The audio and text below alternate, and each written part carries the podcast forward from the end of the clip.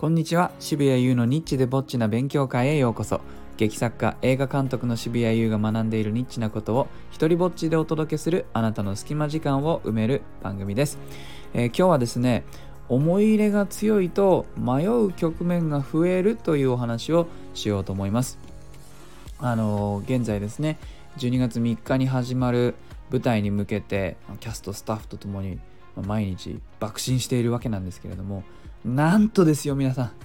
初日まであと10日というところまで来てしまいました。もうね記憶がない。昨日何やったと言われたらなんかわからないし明日何やる予定なのと聞かれてももうわかんないぐらい今目の前にあることをとにかくどんどんどんどんやっつけていかないといけないというような、えー、数日間もっとかな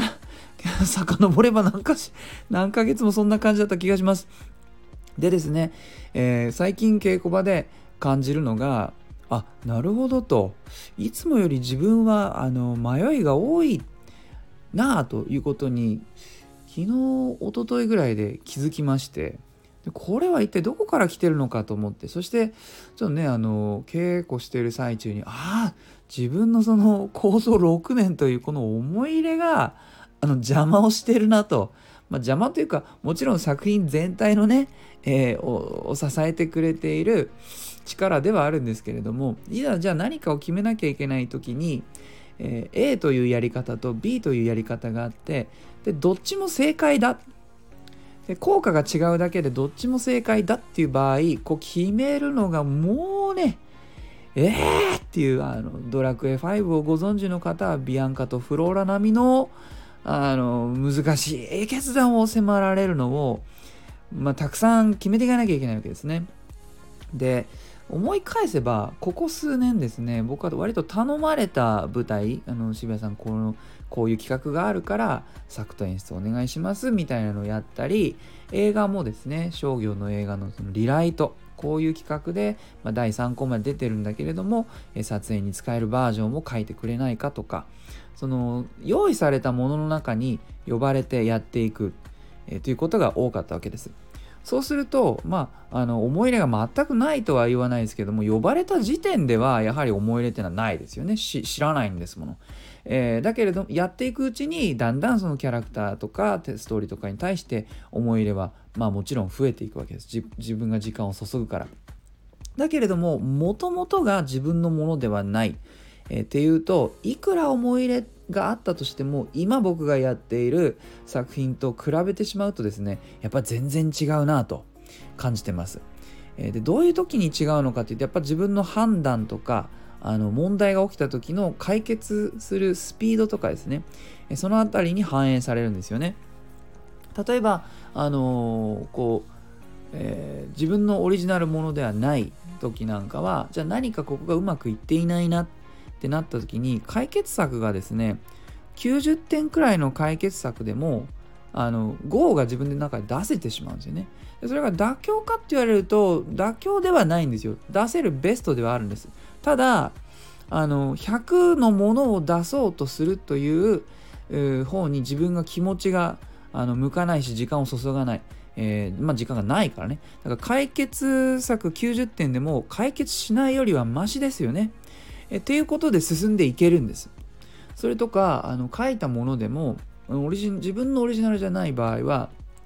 あのここいらないねっていうことに対してまあカットですよね。カットすることもそこまで辛くない。カットした場合の方がいい。シンプルイズベストみたいな結論をもっと早く出せるんです。えー、ところがですね、あのなまあ、4年ぶりくらいになる完全なオリジナルもの。で、構想は6年です。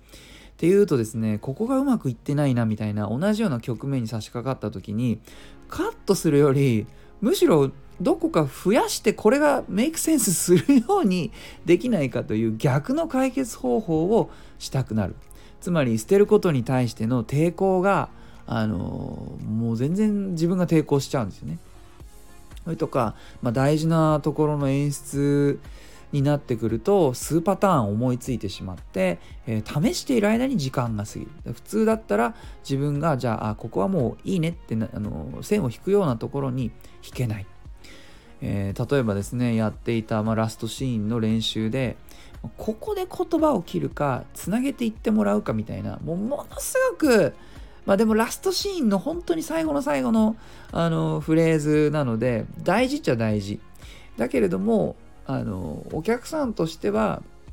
どこまで気づくかあの気づかないお客さんも平気で7割ぐらいは気づかないかもしれないぐらいの差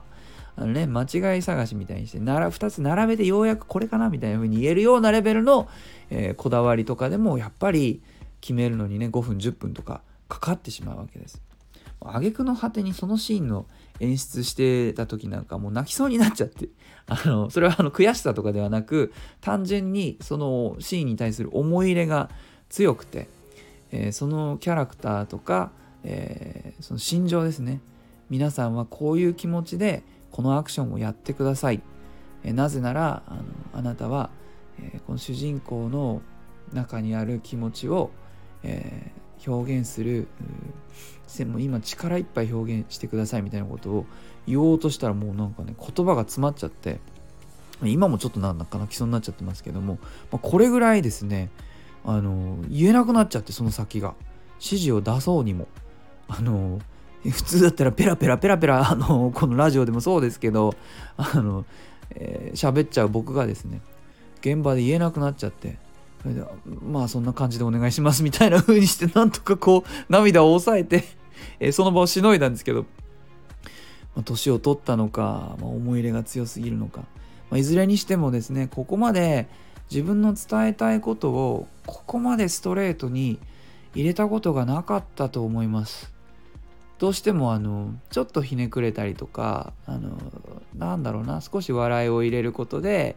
えー、バランスを取ったりみたいなことを